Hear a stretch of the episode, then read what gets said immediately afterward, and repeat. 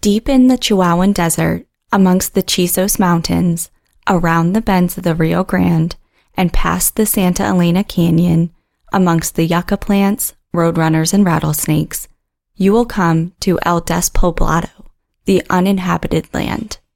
Desert hollies splash the browns and reds of the landscape with their pink and white flowers. Tarantulas scurry underfoot, and in the distance, coyotes yip and bark under the sweltering sun. This land, on the far reaches of civilization, cradles life and death equally. It stands impartial as the troubles and toils of existence plays out, sunrise to moonrise, over and over again. Most of the beings here, in Big Bend National Park, are in a fight for their lives, struggling every single day just to ensure they see another. But what if that wasn't the case? What if, despite all efforts, all wants and desires, you wanted to die, but couldn't? Welcome to National Park After Dark.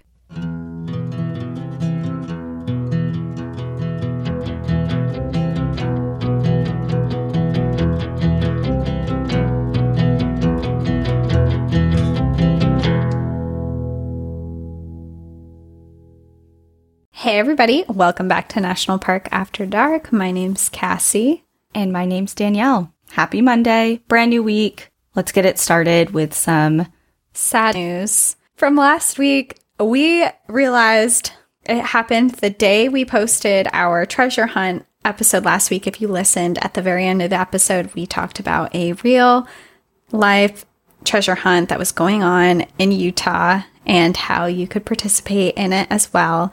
The very same day that we posted the episode, the treasure was found, and we were hesitant to even mention it because we both were like, oh, what if they find it as soon as we post the episode? And of course it happened. So just to let you all know, that treasure hunt isn't there. Do you know who found it? Did you read the post? They posted something about who found it, but I was too devastated. It's too soon.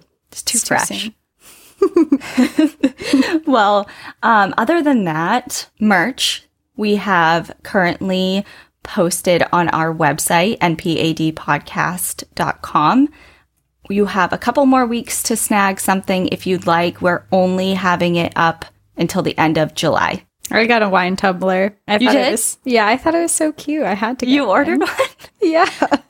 I think I want a camping mug. You should get a camping mug. Yeah. I like the camping mugs.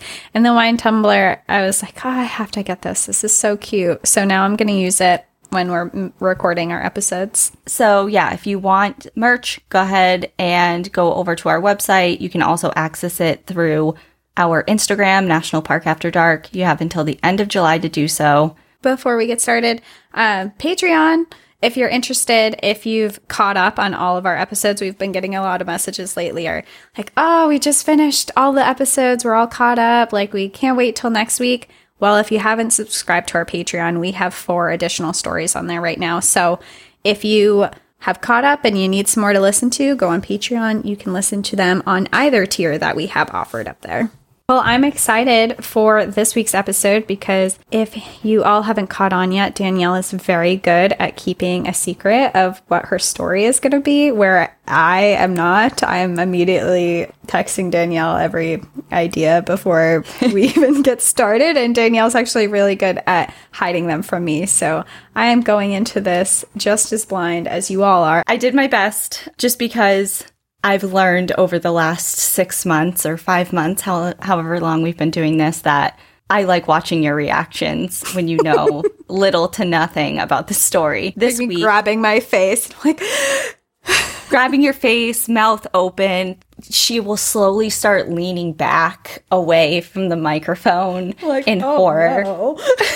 So, anyways, today, as the intro alluded, we are headed to Texas to Big Bend National Park. Oh, we have not gone to Big Bend yet. Before we get started, information for the episode was gathered from 3 different places. First, I recommend this show to anyone who wants to know more about this episode. There is a show called Pandora's Box. It's older. It's a few years older. I kind of had to dig to find this. And there is an episode on this particular story called Death Wish. There's also a very long and detailed article written by Rachel Monroe for Medium.com. And finally, of course, my book in my collection. So not my book, I didn't write it, but I have a book in my Death In collection called Death in Big Bend, and there's a chapter on this particular story. Another thing, this episode is pretty graphic, and you should listen at your own risk, as always. So if you're ready to take the risk, let's go to Texas. I think half the people listening are like, no, and the other half of people are like, tell me more. Well, graphic? What kind of graphic? Well, if anybody out there is diehard My Favorite Murder fans, there's a quote that Georgia says, and she says, "This is terrible, keep going." I actually have it as a sticker on my laptop, and that's my kind of people, like, oh my God, this is terrible, but I want to know more. If you haven't caught on by now, everything is pretty much terrible, but if you want to know more, here we go. Located in West Texas, Big Bend National Park is the largest protected area of the Chihuahuan Desert. Originally established as Texas Canyon State Park in 1933, it wasn't until 1944 when it was opened to the public as Big Bend National Park. It is one of the nation's least visited and most remote parks. To put that into perspective, Yosemite, for example, I picked that one because I know it's close to your heart. They saw nearly 4.5 million visitors in the year 2019. In comparison, Big Bend had that same year 466,000. Wow. Don't let those numbers deter you, though, because Big Bend has a lot to offer. It encompasses an area of over 800,000 acres and is the only U.S. park to contain an entire mountain range, which are the Chisos Mountains. This park is rich in history, both geologically and archaeologically speaking. And if you're a paleontology nerd like me, this park has an exhibit dedicated to the remains of dinosaurs found within its boundaries. To date, over 1,200 fossil species have been found within the park that span over 130 million years. This park has gone through a lot of changes. It was once an ancient sea, which then gave way to a swampy coastal environment. As time went on, the coastline moved further to the east, which left Big Bend an ideal space for huge dinosaurs. 40 to 60-foot crocodiles with 6-inch teeth, flying dinosaurs with a wingspan of 39 feet, and 50-ton, 100-foot-long dinosaurs all swam, flew, and walked within this park. Wow, so cool. So further down the line came humans. There's been record of human activity within Big Bend dating back thousands of years. And while many groups of native peoples lived and passed through the area, most notably were the Comanches. They traveled through the area on what is now referred to as the Comanche Trail on their way to and from raids in Mexico. And just a side note, on the Comanches in particular, right now I'm reading a book called Empire of the Summer Moon, and it's all about the rise and fall of the Comanche tribe, which has gone down in history as being one of the most powerful and arguably one of the most brutal tribes in all of American history. And it is such a good book. It's horrific. I'm learning a lot about things that not only American settlers did to Native peoples, but also what Native peoples did to other tribes and to American settlers. And it's pretty gnarly. And if you want a different look at how Texas and the West was developed, you should definitely read that book. So skip forward a couple hundred years, and here we are in present day. The Park Service recommends visiting this park in the winter or early spring, as temperatures soar well over 100 degrees most of the year.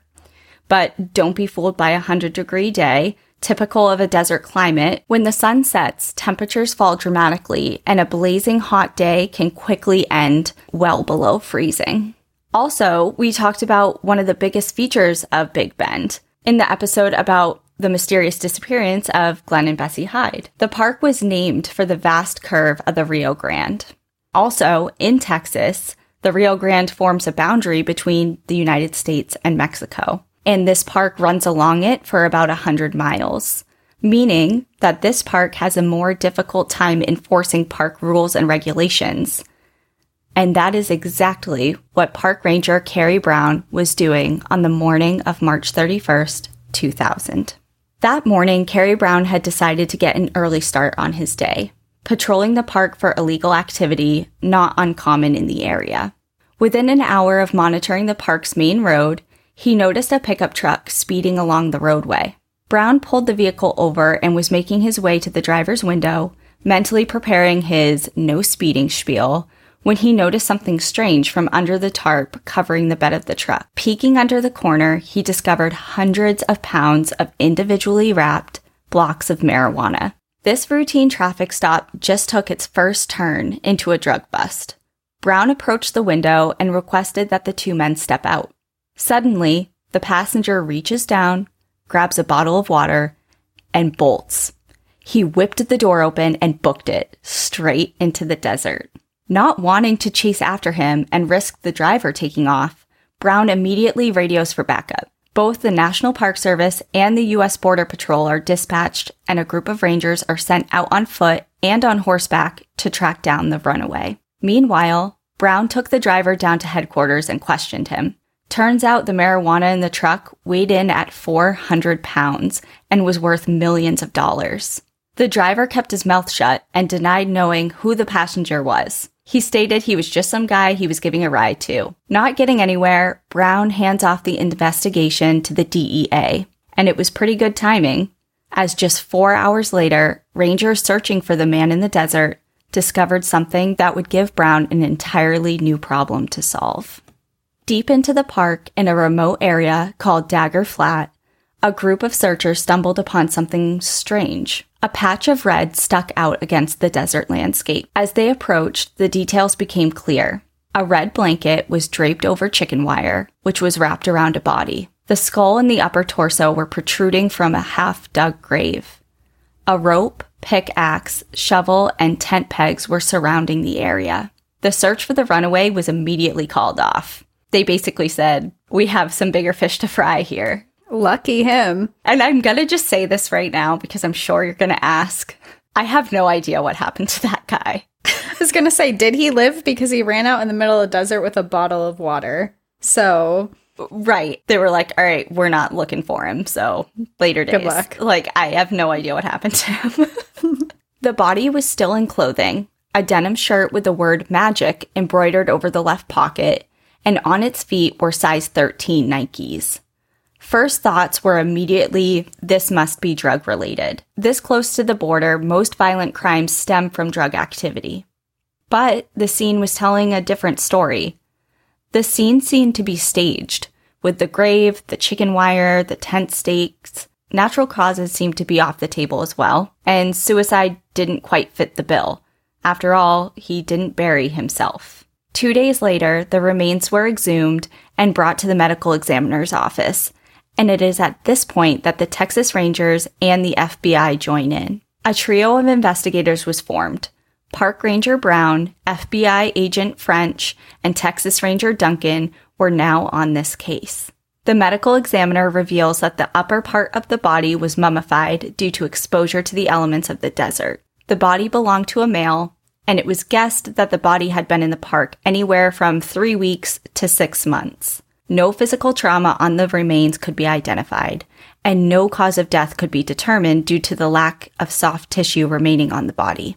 But x-rays taken revealed a large medical screw in its left ankle.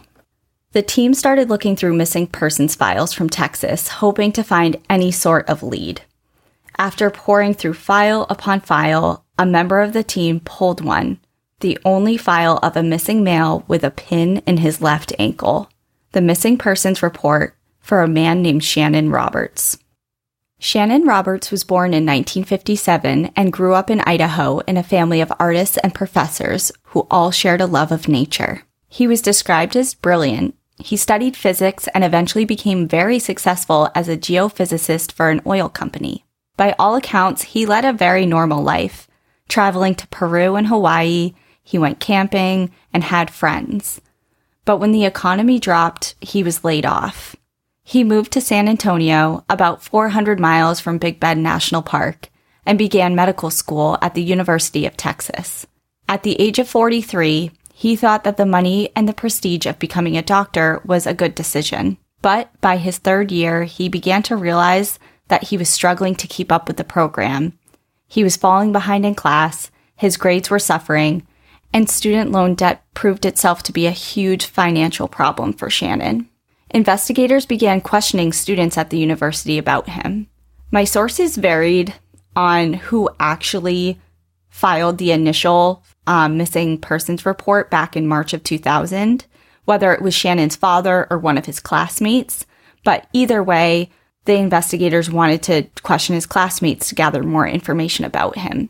And one of them, named Jason Shorestone, told investigators that he appeared to be increasingly depressed, and he spoke to him about not having any direction in life.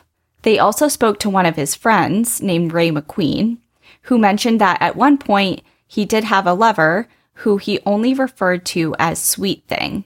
Other than knowing that nickname and that his lover was male and that they had been arrested together at some point in the past, he had no idea who he was. 10 days after Shannon's body was discovered, investigators made their way to his apartment.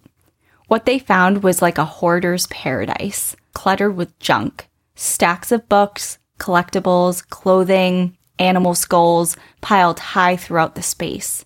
It had little paths between everything that you needed to follow to get from room to room.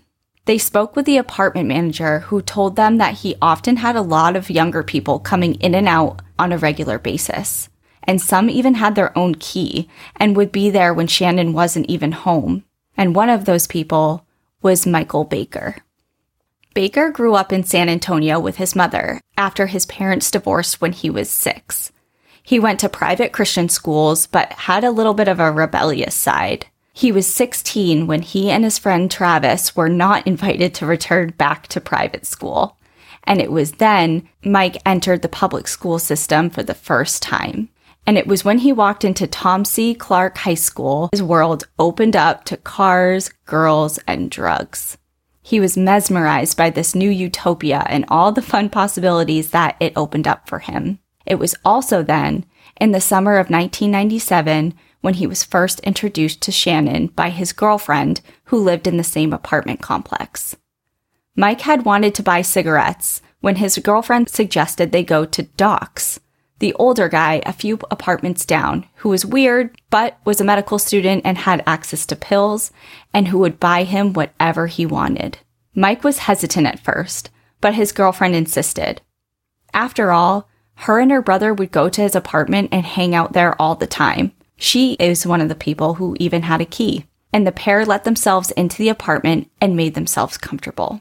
Time passed as Mike took in the surroundings of the apartment, filled with clutter, a TV, and a lazy boy. Finally, they heard the doorknob turn, and in walked Shannon Roberts, aka Doc. Mike recalls him as smart weird, the kind of person that strikes you as strange right off the bat. And it didn't take long for that feeling to become valid. And it was here, in their very first meeting, when Doc turned to Mike and, casual as ever, asked, "Have you ever thought about killing someone?"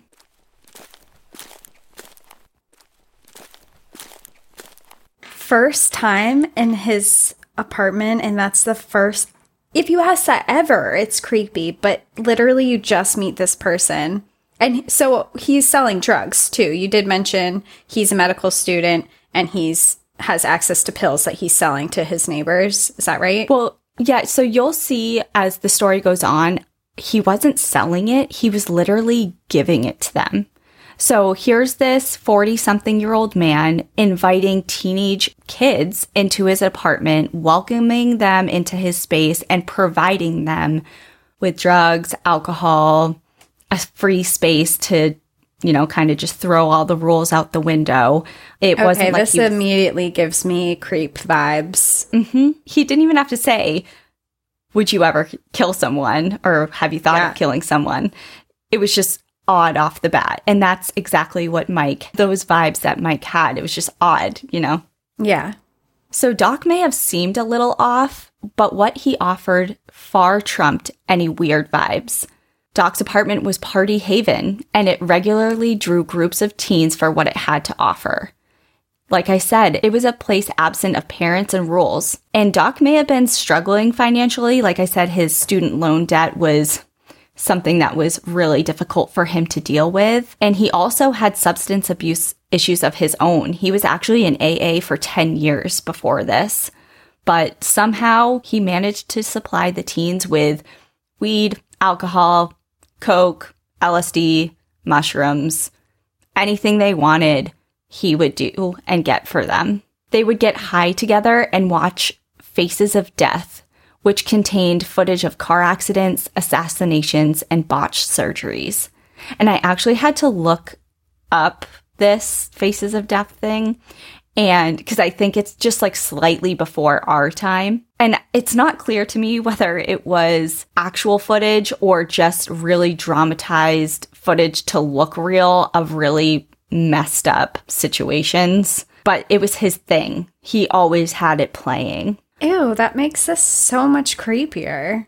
It gets worse. What kind of college kid would walk into this? Oh, they're teenagers. High school. Yeah. I mean, I used to talk to some older people to buy me some free booze, but I mean, it was more of one of those things that I was like, oh, yeah, totally. And then they'd buy me booze and be like, hey, bye. Yeah, I wouldn't go inside like a building with them. Yeah, this was not the case in this situation. And this went on for a really long time. Ew, and I hate this so much already. They would actually even watch snuff films. I'm like, I don't know if I'm just so innocent. I had to look up what that was. I know what snuff films are. And that's... So for people who don't, I guess I knew what they were. I just didn't know what the terminology was.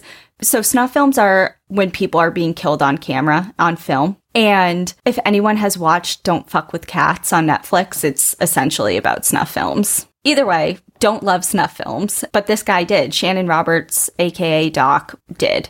And he would play them with the teens around. And he would become obsessive when speaking about mortality and death, and he'd bring it up all the time. Conversations would always go to dark places, and Doc would talk to them about wanting to die and how he wanted his death to become a snuff film.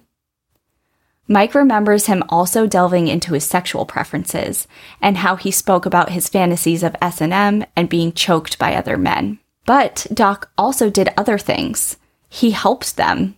He would help them with their homework, gave them free rides, and took interest in their personal lives. When he found out that Travis, Mike's friend, was interested in possibly becoming a dentist, Doc snuck him into the cadaver lab at his medical school to show him the teeth and mouths of the dead. Ew, this is feeling very predatory. You know, it's yes. Like, I do all this creepy stuff, but I'm also doing all this really nice stuff for you, too. Mm-hmm. And, like, might be construed as cool for a teenager. And then it's like, and then on the other hand, you're doing all this weird, creepy shit. It's very predatory. And like you said, some of the people might have thought that it was cool and all that, but as the story goes on, you'll see that I think they understood just how odd he was, but they were taking advantage of him for what he was providing them with. Kind of like, well, he's creepy and weird, and we think that something's wrong with him, but he's also giving us all this stuff. Like, he would buy them clothes, give them money, obviously give them access to things like alcohol and cigarettes. They couldn't just go down to the store and buy at the time. So they were basically taking advantage of him at this point. Yeah, they were getting something out of it. It was the only reason why they were staying and being friendly. They were probably like, yeah, this is so cool. I need $20. Do you have it?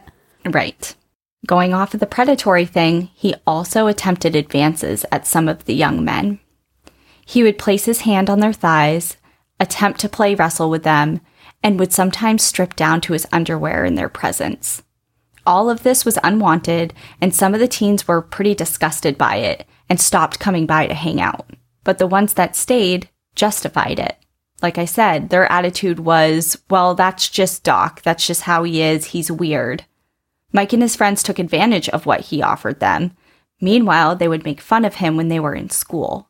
And while the back and forth talk about wanting to die, questions of if they would ever kill someone for money, and weird movies, while that all got annoying, they dealt with it. This seems like it's all leading up to something. You're getting good at this. This whole figuring out what the story's going. We've read a lot of stories recently, and I just feel like all of this information is kind of adding up to explain what we heard at the beginning of the episode. So while it may have all seemed like fun and games to some of these teens, Doc was seriously struggling. In his third year of medical school, like I said, he was starting to fall back on courses, and he actually failed his psychiatry rotation, which kind of upset him. I mean, seems fitting. Yeah, he failed that. Seems kind of fitting. He's probably not psychologically all there. And he was also living off of different loans, and he was borrowing money from his parents. You have to think about it, like, I think back to college, and there were certainly times that I was struggling for money and I was living off of loans, but I was also 20. I wasn't 43, who was a geophysicist in the past and was, you know, it's different when you're in your mid 40s and you're having all these problems, having to borrow money from your parents, and it just puts you in a different mental state. I think when you're younger and struggling, you can justify it in your mind of like, well, I haven't made it in the world yet. But for him, it was really difficult to deal with. Yeah, I'm sure everyone around him was successful and had homes and had money, and maybe that's why he hung out with teenagers, too, as they were all broke and in school, or maybe that's one of them, but it kind of seems more like he's a predator. But it sounds like he just doesn't have his life together. And I mean, borrowing money from your parents when you're 20 is like, yeah, I'm broke and a mess, thank you. And when you're 40, it's like, oh, I'm supposed to be an adult now. So while he was borrowing money from his parents actually didn't really know much about what was going on in his life. He tried to put on a good face around them and during phone calls, saying that while school was difficult, he was making do and that he was still chugging along at his program, even though he stopped attending school in September of 1999. And his parents also didn't know that he was gay. So he had kind of like a double life going on that he hid from a lot of people. As time went on and his situation became more dire, Doc turned to his teenage friends with increased urgency. He repeatedly asked them, would you kill someone for money? Would you kill me for money? How much would it take? Come on.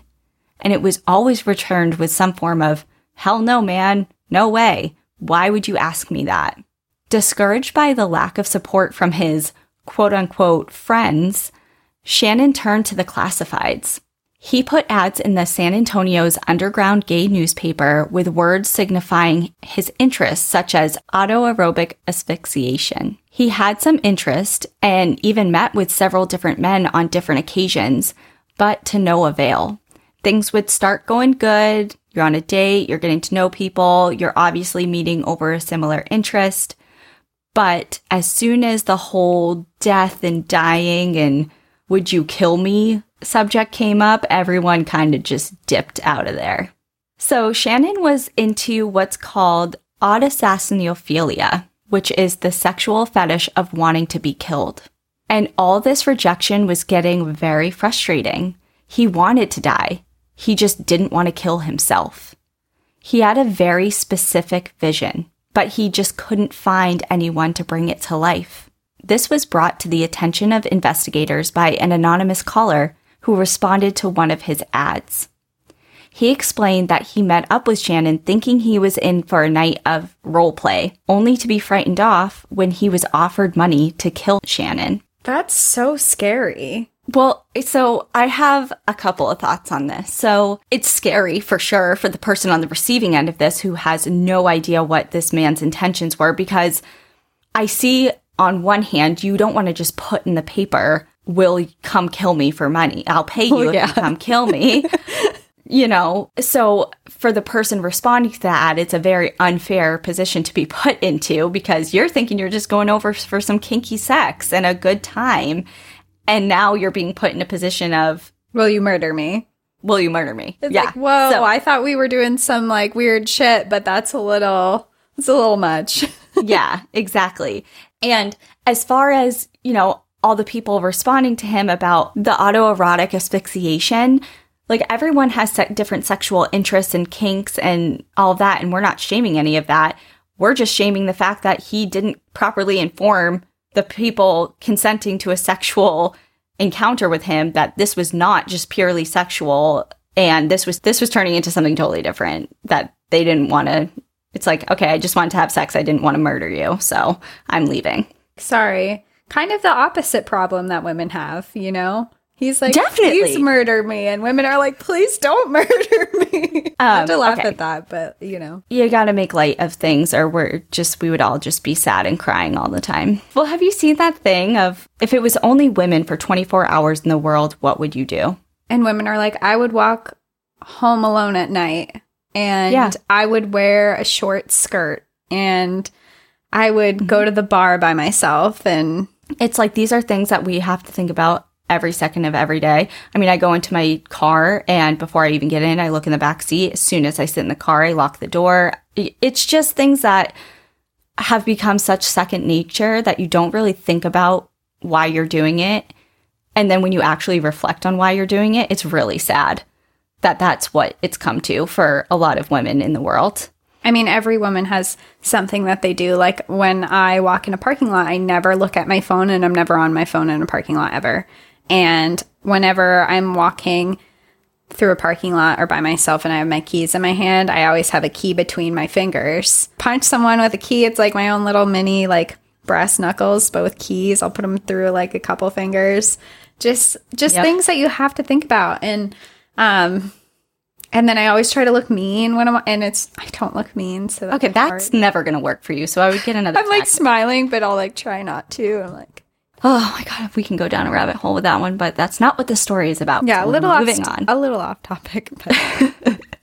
Okay. Where was I? At this point, investigators had pieces, but they were struggling to fit them together. Then, while poring over records, they found an arrest report from 1997. Recalling that Ray McQueen, Shannon's friend that they had interviewed earlier, stated that he got arrested with his lover, Sweet Thing, during that year, they were determined to uncover his identity. Maybe Sweet Thing was the missing link, the person who killed Shannon. The report did indicate that Shannon and another man were pulled over and arrested after cocaine was discovered in the man's backpack. And that backpack belonged to none other than Michael Baker. The team didn't want to alert Mike that they knew something was up and that they had suspected that he had a link to Shannon's death. During their initial questioning, they interviewed him at his mother's house and asked basic questions about his friendship with Doc. At the time of the questioning, Mike was 20 years old, jobless, and living at home with his mom. Divulged details on their odd friendship, but despite the nickname Shannon had for him, he denied ever having a sexual relationship with him. He also said that he hadn't seen him in a while. When asked if he had ever visited Big Bend, he said, yeah, maybe once or twice when I was a kid on family vacations, but his mother shot him a weird look and corrected him, saying that they had never been there before. Carrie Brown recalled that as an odd flag, but the interview was otherwise normal, and Michael was charming and nonchalant. They found no evidence of a sexual relationship, and they left their interview thinking that was the last time they would hear of Michael Baker. That little sentence right there of that he thought maybe once or twice as a kid, I don't think that's super odd, because you might have gone camping somewhere as a kid and you might be like, oh, yeah, I've been to Big Bend before, and just not realized it was somewhere a couple hours south of you or something. So that wouldn't strike me super odd, but maybe because you added it to the story, it is really odd, but... Yeah, you'll see, but it is a good point. I mean, recalling things from when you're a kid is difficult, and especially he grew up in the area. I'm sure that's the closest national park to them. So, you know, why not think that you went camping there when you were a kid? You know, it could go either way, so I see that point. And I think they maybe took that into consideration as well, because, like Carrie Brown said, like, it was a little weird, and he kind of thought twice about it, but it was nothing in any way to tie him to anything at this point. So the case stalled for years. Baker went on with his life. His relationship with his girlfriend became more serious. They got a husky and named him Jinx, and they moved in together. He got a good job, started classes at Southwest Texas University in San Marcos, and he was putting the whole doc situation and the odd time that he spent with that older guy in the past. 2 years after the discovery of Shannon Roberts' body in Big Bend National Park, the investigators weren't really making any headway until Shannon's finances were examined. They noticed charges stopping around the estimated time of his death, but then they continued. One charge was for a hotel in New Orleans during Mardi Gras. The hotel was contacted and questioned in regards to whose name the charges were linked to. Let's take a look. Keys clicked as the computer was searched. Ah, right here. Michael Baker. I gave him the benefit of the doubt. That gave me chills a little bit. I'm like, no. Not him. He just got a husky named Jinx with his girlfriend. It can't be him. It can't be him. So this time, Baker was brought in for questioning again, and it was not at his mother's house in just a nice casual conversation. He was brought into the station, and the interview was a lot more serious. The questions were more poignant and direct. Baker was hesitant this time around, too, and didn't give the team much to go on. But the team had ammo. Using someone's stolen credit card is a felony. One of the team members did something brilliant. He wrote the words, "debit card abuse," on a piece of paper, tore it out of the notepad, flipped it upside down, and slid it in front of Baker. He said, "We know you committed a felony," on that piece of paper. On the other hand, we know that Roberts wanted to die. Fun fact, in Texas, assisted suicide is a misdemeanor, carrying a much lighter sentence than credit card fraud. They told him they'd recommend the prosecutors drop the charge if he was to cooperate. Pinned, Baker took a swig of the Coke Ranger Duncan had just bought him, sat back in his chair, and told them everything.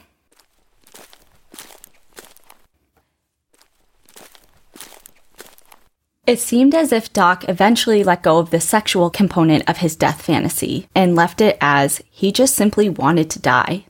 He wanted his life to end, and he begged Michael Baker to do it. Incessantly, over months and months, even showing up to his mother's house after Baker stopped going to his apartment. Baker gave in and agreed to kill Shannon Roberts for the big price tag of $1,000. Hold on, what? $1,000? Mm-hmm. Well, but I mean, he did have financial problems. I'm not sure how he would have paid him more than that, I guess. There's that, and at the time, Michael Baker was a young kid, and who also had some drug problems, that for $1,000, how much can you get with that? And to us now, $1,000... is definitely not worth killing somebody over. I mean, no price is worth killing someone over, but to him, it was a lot of money. In early February of 2000, the pair drove to Big Bend National Park. Doc drove while Baker slept in the back seat. Doc knew exactly what he wanted. He wanted to die, but he didn't want to just go anywhere. The area around San Antonio just didn't feel right to him. But the Chisos Mountains of Big Bend National Park reminded him a little bit of home in Idaho. He had scouted the area before. Park records indicate that he had been to this area on January 18th as a solo hiker. When they arrived at the park's entrance, no one was at the gate. But Doc signed in anyway, wrote his name down with a destination of Dagger Mountain. The pair drove 20 miles into the park to Old Ore Road, a scarcely visited, unpaved road to one of the most unexplored areas of the park. The two got out of their car and walked a ways, Doc leading them further and further away from the road. He suddenly stopped and turned to Baker. It was clear he had been here, to this very spot. Baker looked past Doc's shoulder to the marked ground. Doc had been here all right, and he had already dug his own grave.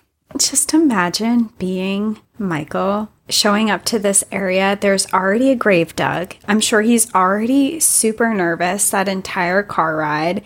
And then he gets to the location. It's time. And he already has a grave dug for him. And it's in a very remote area of an already very remote park. It's just bizarre. The whole thing is just bizarre. part of me would think, like, am I getting murdered now? Yeah, like, is this, are the tables going to turn? What is happening? I would be scared.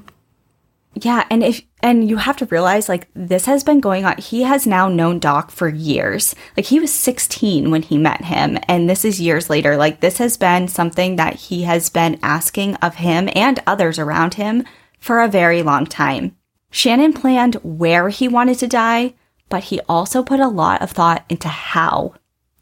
He explained to Baker that he wanted to be tied down to the tent stakes, spread eagle, and he wanted to be cut open. He wanted to be disemboweled. Worried that young Baker, already reluctant, would not do as he pleased, he added insurance. Shannon locked the $1,000 in his mailbox, filed down the mailbox key as small as possible, wrapped it in plastic, and swallowed it. Baker would have to open him up to get it. Ah, that's so morbid and horrible. Oh, and also, he must have had a very serious drug problem, because $1,000 to not only kill someone, but to actually cut him open alive, to dig out a key, and also your intestines are filled with, it's already digested, it's filled with poop, and you're going to cut that open and dig around. Oh, God. It reminds me of a Saw situation. Like, yeah. Before Saw was a Saw, because this is before all of that. It was definitely very involved, and he had obviously thought about it very extensively. I'm gonna throw but that. Like how you kind of said, like, how, who would do that for $1,000? Baker started freaking out. He was saying, I can't do it. It's too much. This is crazy. Like, it would be one thing if it's like, okay, I want to die. Here's a gun. Shoot me. Even though that in and of itself is wild, and I don't think I could ever do that. But it's way less traumatizing than cutting someone open who is tied down and alive. But Doc was persistent. They were already here. They had come all this way, and he had wanted this for so long. Doc began freshening up the grave, digging it up a little deeper. Meanwhile, Baker is becoming more and more distraught. There is just no way he could do this. He argued with him, and tensions rose. Finally, Baker snapped, grabbed his shovel, and struck him as hard as he could. He says, quote, I remember expecting him to drop like they do in the movies. I hit him twice, right on top of his head, as hard as I could. It was like nothing. He was bleeding profusely, but it didn't faze him. That fucked me up. You see all these goddamn movies. You hit someone with a broomstick and they fall right over. I put everything I had into hitting him with that shovel, and nothing. They both gave up and began their journey home. They even stopped at Subway. Doc was bleeding and clearly beaten. They were both sweaty and dirty. It must have been quite the sight. When they pulled back into San Antonio, Baker remembers Doc looking at him, defeated, saying, I really hadn't planned on coming back into town.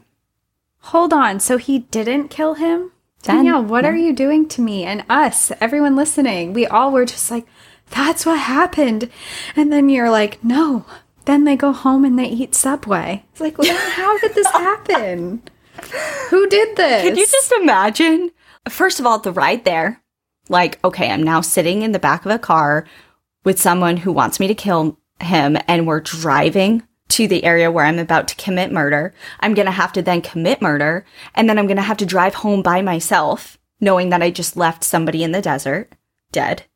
But now you have to wrap your mind around the, okay, I just attempted to beat the brains out of someone. It didn't work, and he's alive, and we both just shrugged at each other and been like, okay, well, that didn't work. And now you're driving home and you stop because you're hungry for a sub? Like, what? Like, he's sitting in the seat next to him, and he's just bleeding, and they both ordered a foot long. Yeah, it's just a bizarre situation. I mean, everything about this story is super bizarre, so... okay, tell me what happened. Okay, Why are we getting to that part? So, it didn't take long for Shannon to badger him again. In the days following the botched attempt, once again, Baker caved. This time around, Shannon offered him $4,000 to finish the job. And Michael can't remember the exact date, but he does admit to driving back to the same exact location around the 10th of February. Doc was standing in the grave, egging him on, grabbing him, shaking him, saying mean things to him, getting him angry on purpose, as if he wanted to ensure that this time he would really be killed. Eventually, Baker picked up a piece of rope, grabbed him from behind, and strangled him. Baker recalls Doc struggling towards the end and thinking if he had changed his mind or if it was just his body's natural reaction to the lack of oxygen. But it was too late for second thoughts now. Doc was dead. He wrapped his body in chicken wire to keep the coyotes from consuming it, filled the hole partially, and covered him with a red blanket. He drove out of the park in a daze of panic and relief. He vividly remembers listening to Breathe by Faith Hill and Fast Car by Tracy Chapman over and over on the way back to San Antonio. He went to Doc's mailbox to collect the money, only to find there was less than $2,000 waiting for him. Wow. So less money than you thought. Also very sneaky, Doc. And maybe you should have got a deposit beforehand. I don't know, like... It just didn't work out, you know, in a lot of ways. I mean, I don't know. I could have been no money in there. There could have been all the money in there. Doesn't matter. It's still a messed up situation. So Michael Baker was arrested and charged with first-degree murder and sent to Reeves County Jail. For 10 weeks awaiting trial, he planned to escape. He called his lawyers and asked if there was any chance of pleading down to second-degree murder. And once he found out the odds were not in his favor, he executed his grand plan. He had stolen street clothes, put them on underneath his jail uniform, and when his unit was called for rec time, he snuck into a mop closet where he shed his uniform and snuck out through the ventilation system. He landed on the sidewalk and was almost immediately questioned by a jailer. He said, "Baker, what the hell are you doing out here?" He quickly made up a story about making bail, and they actually shook hands, and the jailer wished him good luck. He walked away, and as soon as he turned the corner and out of sight, he bolted. He hopped a train and rode away from jail throughout the night. Exhausted and with little options of where to go, he ended up calling his lawyer, who told him that the U.S. Attorney's Office was offering a plea deal for second-degree murder, providing that he turned himself in. Baker agreed. His escape had lasted fewer than 36 hours. Baker's dad said he did get a kick out of the entire thing, and his friend Travis even said, "How stupid, you should have gone to Mexico."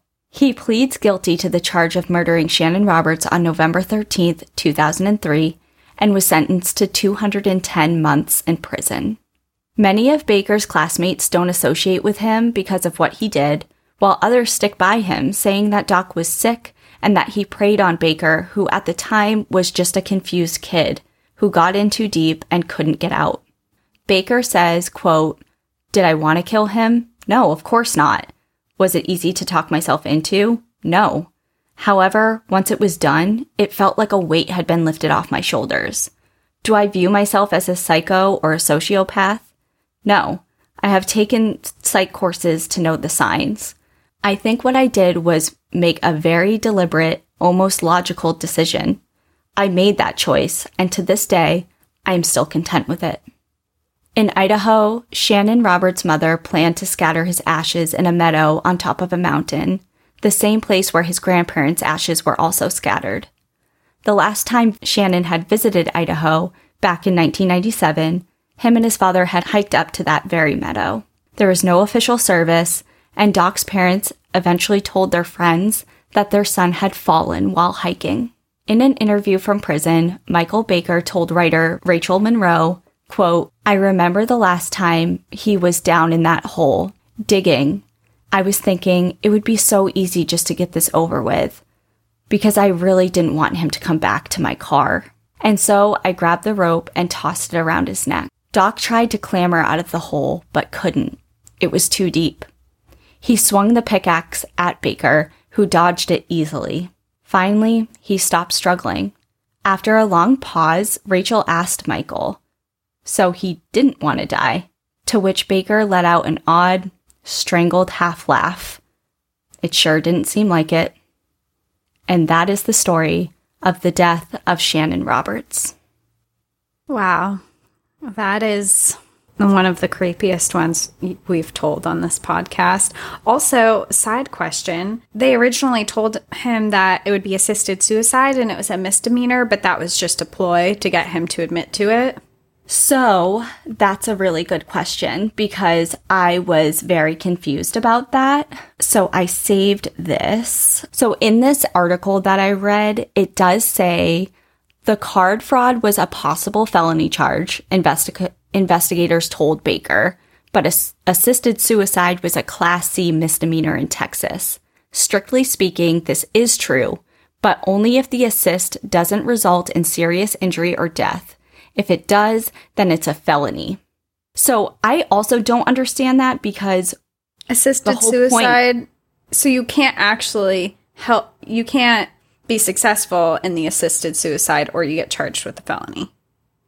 Right. That is what I gather from that. That had a lot of twists and turns and ups and downs. And there's, of course, a lot of layers to the mental state of Doc and kind of what he, obviously he had a lot of issues because while I was researching the story, I went back and forth with emotions of like feeling bad for him and people were making fun of him and he was in a bad situation in life. And obviously he was struggling in a lot of areas of life, but that's no excuse to take advantage of underage children or underage kids and show them snuff films and try and make advances on the unwanted advances. It's just... I feel bad for the person he was when clearly he had to have had something traumatic happen to him. And I feel bad for the person that he was before he turned into the person that he became, if that makes sense. Like, yeah. So I feel bad for that person, but the person that he became and became a predator, it's kind of like there's no sympathy there anymore. You're not right, and you have a lot of mental issues going on here, and the predator part. And I mean, he clearly needed some help somewhere. Yeah, and it's unfortunate that he didn't get it. So that's the end of that story. I have a whole book on different deaths that have happened in Big Bend National Park. And if you would like to read it, it's called Death in Big Bend, Real Stories of Death and Rescue in Big Bend National Park by Lawrence Parent.